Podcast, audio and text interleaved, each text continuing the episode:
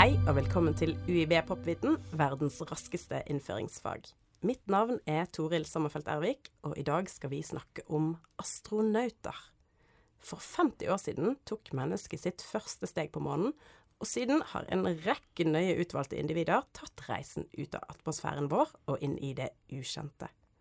Er du en av de som får sommerfugler i magen når du tenker på romfart? Da må du høre ekstra godt etter, for i dag skal vi prøve å gi deg svaret på det store spørsmålet Kunne du vært en av de? Da trenger vi hjelp fra deg, Gro Mjeldheim Sandal. Du er professor i psykologi, har forsket på astronauter i nesten 30 år, jobbet med NASA og hjulpet ESA, den europeiske romfartsorganisasjonen, med å velge ut astronauter. Velkommen til Popviten, Gro. Tusen takk.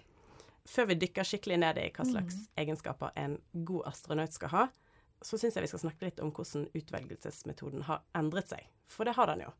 Eh, det har jo skjedd veldig mye siden man sendte Juri Gagarin ut som det første mennesket i verdensrommet allerede tilbake i 1961. Og da drar vi til USA først. Hvordan valgte de ut de første amerikanske astronautene, egentlig? Ja, eh, NASA ble jo etablert i 1958. Mm. Og eh, de begynte ganske kjapt å eh, vurdere hvilke egenskaper astronautene, eller personen de skulle sende ut i rommet, burde ha. Ja. Og de etablerte et ekspertteam som skulle vurdere det her, bestående av ingeniører og teknisk personell, og leger og til og med psykologer. Ja. Det høres jo det, egentlig som et godt utgangspunkt. Det gjør det. Nå, nå var det jo sånn at uh, president uh, Eisenhower han grep personlig inn i denne prosessen, og han konstaterte at astronautene de skulle ha bakgrunn som eh, testpiloter fra det militære. Altså de skulle være jagerflypiloter. Det var rett og slett de, presidenten som bestemte hvordan de skulle velge ut. Ja, han eh, tok i alle fall en sjefsavgjørelse på det, kan man si. At eh, han eh, definerte at det var denne gruppen man skulle satse på. Og så var det jo en del andre kriterier som ble bestemt i tillegg.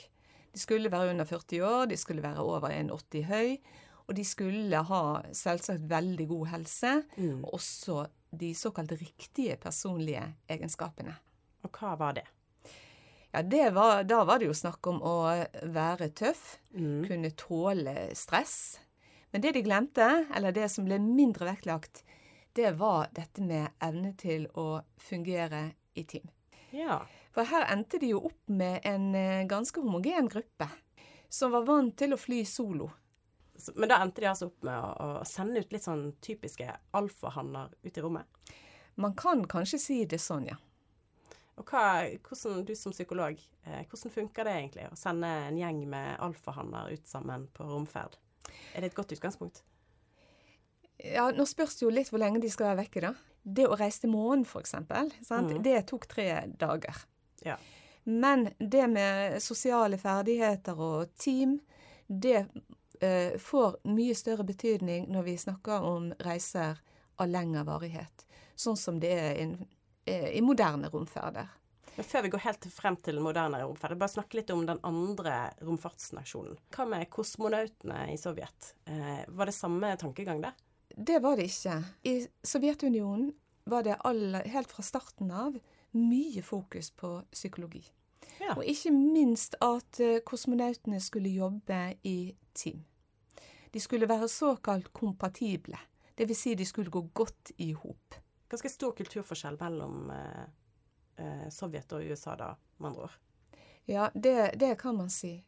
Nå er det jo sånn at eh, Sovjetunionen nok har vært beskrevet som en mer kollektivistisk kultur, som også legger større vekt på eh, sosiale bånd. Ja.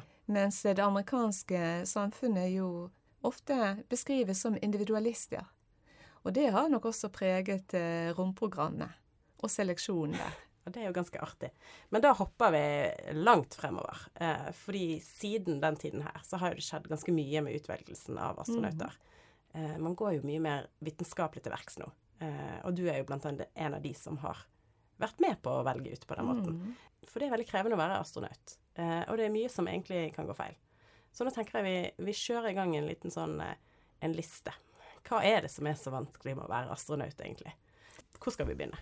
når vi ser på eh, situasjonen som astronautene lever under, Ja. så er det jo for det første det at de har eh, høyt arbeidspress ja. med små feilmarginer. Det skal lite til før det går galt. Det er rett en vanskelig jobb, rent sånn Det kan det, det, kan ja. det være. F.eks. arbeid på utsiden av romstasjonen jo, eh, kan jo være veldig avansert og Mm. komplekst. Hva mer er det som Ja, er vanskelig med å være mer? astronaut?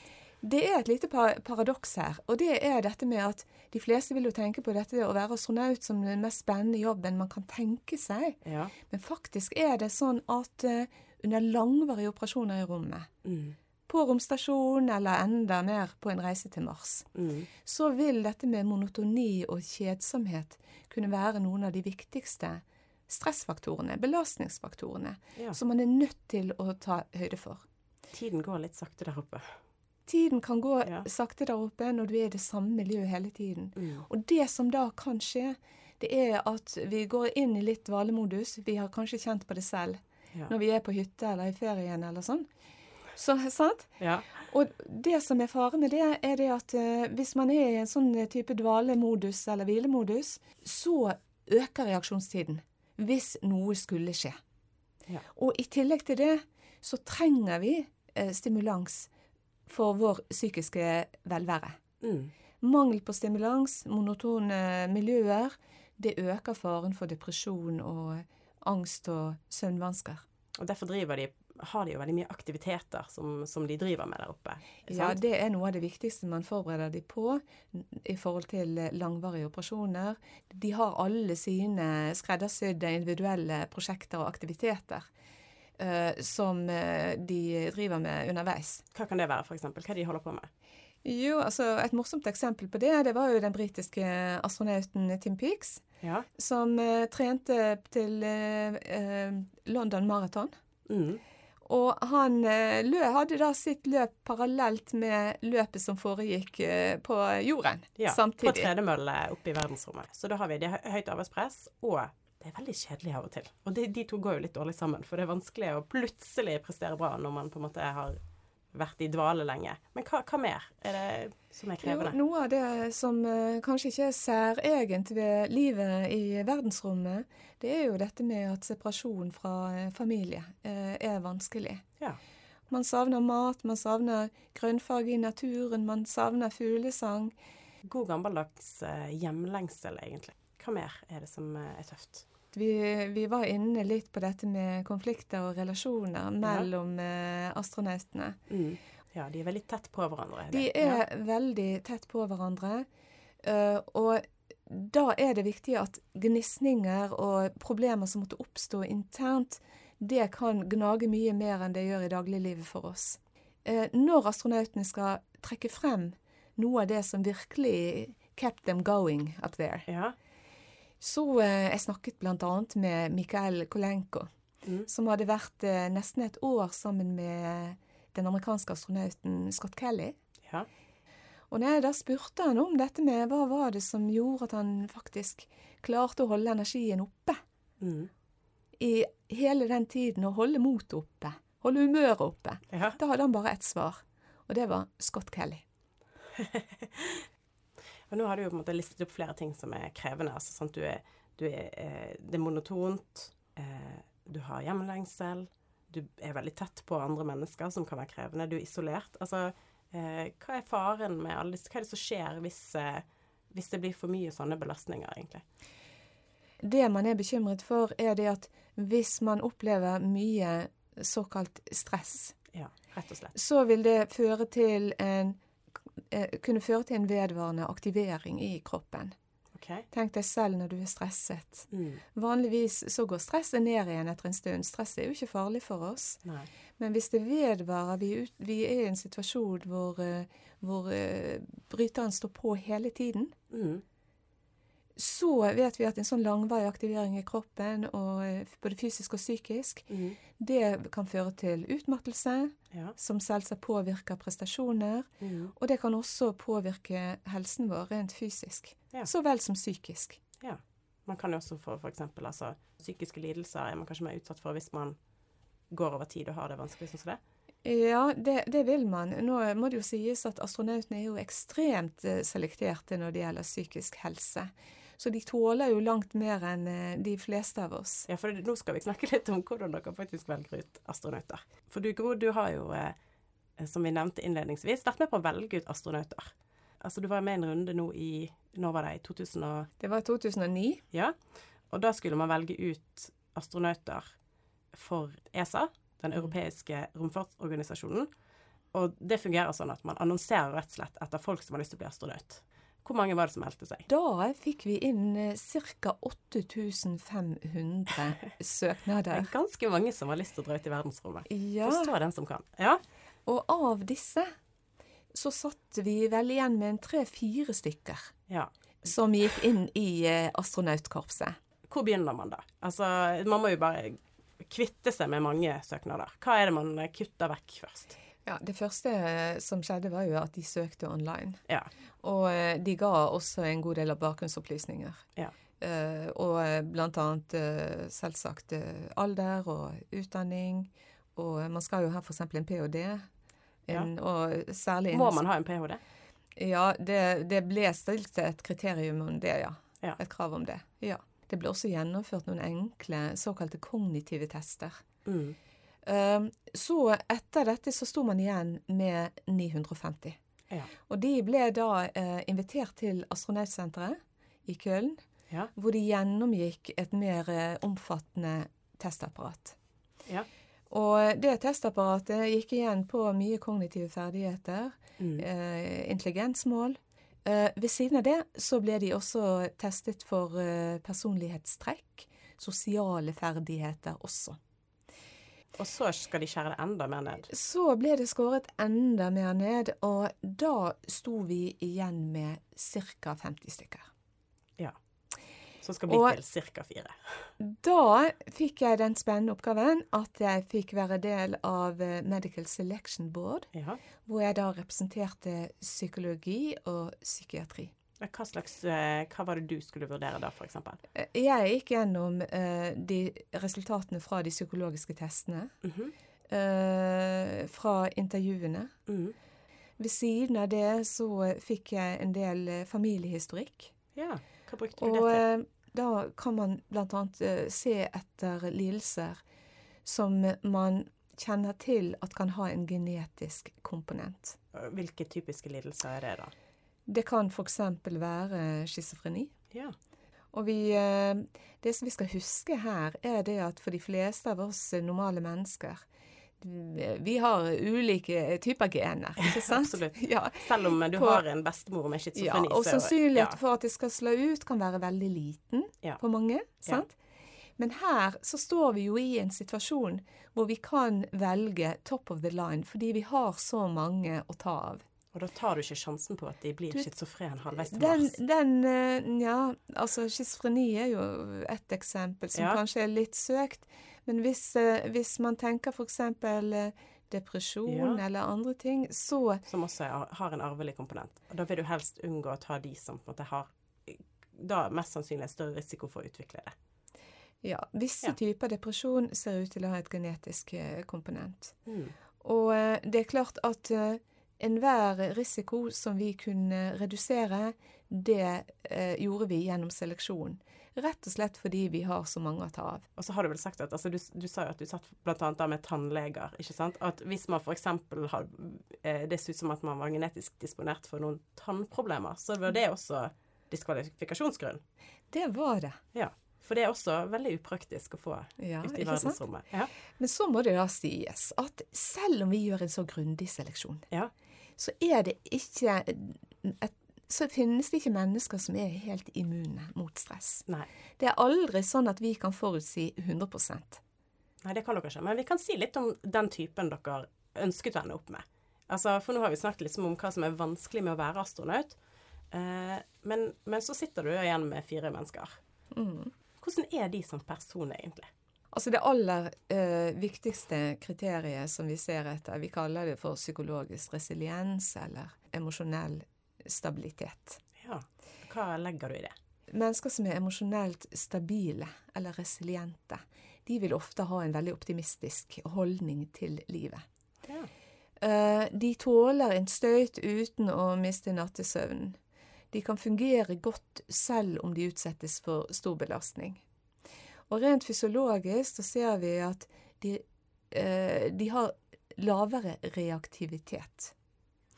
De aller fleste av oss Altså, de reagerer ikke så mye på ting som skjer med de, rundt de. Nei, og i alle fall så vil ikke den aktiveringen bli stående over tid. Og det er jo det som er det farlige. Men det høres jo nesten ut som at du beskriver noen som er litt sånn flat følelsesmessig. Det kan man si at dette er personer som er veldig sindige, veldig rolige, veldig stabile. Det- Hvordan er de ellers? Dette her er mennesker som er ekstremt dedikerte. Ja. og ekstremt motiverte. De er nysgjerrige, eh, kombinert med stabile, gode sosiale ferdigheter. Hvordan, hvis, du, hvis du møter en sånn her person, og så skal du samarbeide om et eller annet med de, hvordan, hvordan er det å samarbeide med en sånn type, et sånn type menneske? Nå har jeg faktisk en erfaring på det selv. Ja. Jeg, for eh, et eh, par år siden så ga jeg ut eh, en bok Ja. som jeg var redaktør for sammen med noen andre, inkludert den franske astronauten Jean-François Clairvoy. Hvordan var det? Det var veldig behagelig. Det var ikke det at det ikke var en del uenighet. Men dette med å finne fram til løsninger, eh, det var en veldig Der hadde vi veldig gode prosesser. Ja, For han var veldig sånn løsningsorientert. Veldig løsningsorientert og veldig lett å samarbeide med. Veldig presis i kommunikasjonen. Ja. Uten å unnvike det som var vanskelig. Du skjønte hvorfor han hadde vært astronaut? Det gjorde jeg, og jeg lærte også veldig, veldig mye av det samarbeidet. Um, man snakker jo ofte om å være eh, introvert eller ekstrovert. Mm. Og disse fire som dere valgte ut, eller en typisk astronaut. Hvor havner de på skalaen? De havner nok i retning av introversjon, men Ja. ikke ekstremt, eller ikke veldig, veldig høyt på introversjon. Um, men det vi vet, er det at ekstroverte de har eh, lettere for å kjede seg. Ja. De eh, trenger mer eh, variasjon. Og kan eh, være, oppleve monotonien som kan være på en romstasjon eller på en lengre reise i rommet, som mer negativ. Det kan være vanskeligere for de å håndtere det, rett og slett. Det kan være vanskelig for de å tilpasse seg det. Ja. Og i tillegg så vet vi det at dette med ekstroversjon og introversjon, det har en sammenheng med tåleevne i forhold til skiftarbeid, hvor mye du reagerer på søvndeprivasjon, f.eks. Og så har det en sånn er det sånn at introverte eh, vil takle det bedre? Det, det ser sånn ut, ja. Ha. Men så vet jeg at du er veldig opptatt av at eh, eh, det er jo ikke sånn at, eh, at de takler alt perfekt, de heller. Mm. Eh, ingen er immun mot stress. Altså det er, det er veldig viktig at uh, vi kan aldri vite 100% hvordan et menneske vil fungere. Nei. Det å være om bord på romstasjonen, det kan være veldig krevende.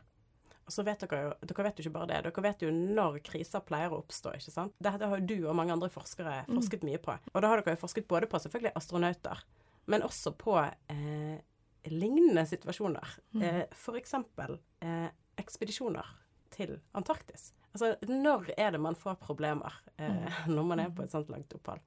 Det vi da ser, er det at eh, det ser ut til å være tidsmønster i psykologiske reaksjoner. Okay. Og litt uavhengig av varighet, så ser det mest kritiske fasen ut til å være omtrent midtveis. Ja, hvorfor Og det er veldig interessant, fordi at da har man vært eh, isolert, eller man har holdt på veldig lenge, kjenner Ja. man på. Og likevel så har man halvparten igjen. Alle kan jo kjenne igjen dette, altså til og med bare for noe som tar kortere tid. Altså du, Hvis noe har vart lenge allerede, og så Mm. er du liksom bare halvveis. Frustrerende. Ja, Sånn er det rett og slett. eh, Og da ser vi at det ofte vil være en, en dipp i motivasjon. Vi ser at uh, dette med humøret blir ofte eh, dårligere. Ja, Vi kan se av og til litt sosiale gnisninger. ja. Og så ser vi også at det lettere opp, opp- i denne fasen ser ut ofte å oppstå gnisninger mellom besetningen og bakkemannskapet i mission Ja. I eh, en besetning så, så vil det være farlig å kunne ta opp uh, konflikter, fordi Ja. man skal jo leve sammen. ja. Og istedenfor så ser det ut til at mye irritasjon blir ventilert mot uh, bakkemannskapet. Og kanskje spesielt mot enkeltpersoner som man da blir irritert på. Og det er kanskje ikke så dumt, det? At man tar nei, litt ut på de. det, det kan være en god psykologisk mekanisme så lenge man er i stand til å samarbeide. Ja. Men da, når dere vet disse tingene, altså de, når de får problemer, og når, hvordan, eh, hvordan tidsforløpet liksom, typisk er, så, Mm. så kan dere jo også gjøre ting. sant? Altså, jeg vet at de, de får ofte litt sånne forundringspakker og sånn Mm. eh, i, Mm. på, på tidspunkter hvor, de, hvor du vet Mm. at det vil være krevende. Ja. Eh, Dette begynte de jo allerede under MIR-programmet, med den den russiske romstasjonen MIR. ja. Eh, og det har vært videreført nå i, på den internasjonale romstasjonen. Og det innebærer det at eh, midtveis så må man da ha en type sånn eh, vitamininnsprøytning. uh, og dette med forundringspakker, eller pakker hjemmefra, Mm. eh, det har jo vært brukt. ja. Og så er det da å feire og ha god mat og uh, kanskje snakke med celebriteter på bakken. Iallfall så legger man inn en del eh, Hvis du har en blodfan av en eller annen artist, f.eks., så får de lov til å prate med den. Det kan være sånn. Jeg vet at Putin har snakket med Ja. russiske kosmonauter. Ha. Da tror jeg vi har eh, snakket oss eh, ganske godt gjennom eh, hvem, er, hvem er den perfekte astronaut, og hvordan finner dere egentlig han eller hun. Um, så da tenker jeg sånn helt rett før vi avslutter, eh, så eh, Du har jobbet så mye med dette, Gro. Mm. Um, og jeg vet jo at du underveis også blitt oppfordret til å søke eh, om å bli astronaut. Eh, men det har du jo ikke gjort. Nei. Hvorfor har ikke du det? Tror du at du hadde blitt en god astronaut sjøl? Ja, det kunne jeg jo ønske meg å si ja til, men dessverre så tror jeg nok at jeg er blant de som ville bli, blitt valgt vekk eh, Blitt i løpet vraket, av. Blitt vraket, og det er den store majoriteten får en være en trøst. Hvorfor hadde du blitt vraket du da, tror du?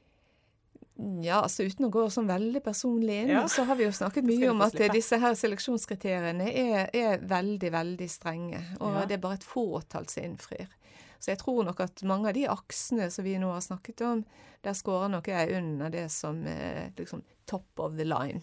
Eh, men hvis du som sitter og hører på, eh, følte deg eh, mer truffet og tenkte at det her, den personligheten der, den har jo jeg, da må du følge med i media fremover.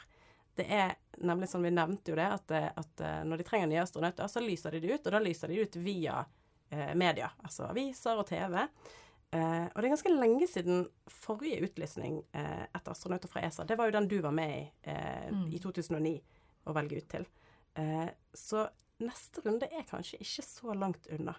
Eh, men i mellomtiden, hvis du har lyst til å bli astronaut, så må du da, i tillegg til å eh, holde deg så flat og rent emosjonelt som mulig, så må du også selvfølgelig være i god fysisk form. Du må skaffe deg en universitetsutdannelse innen realfag, ingeniørfag eller medisin. Det er veldig spesifikt. Um, F.eks. ved UiB.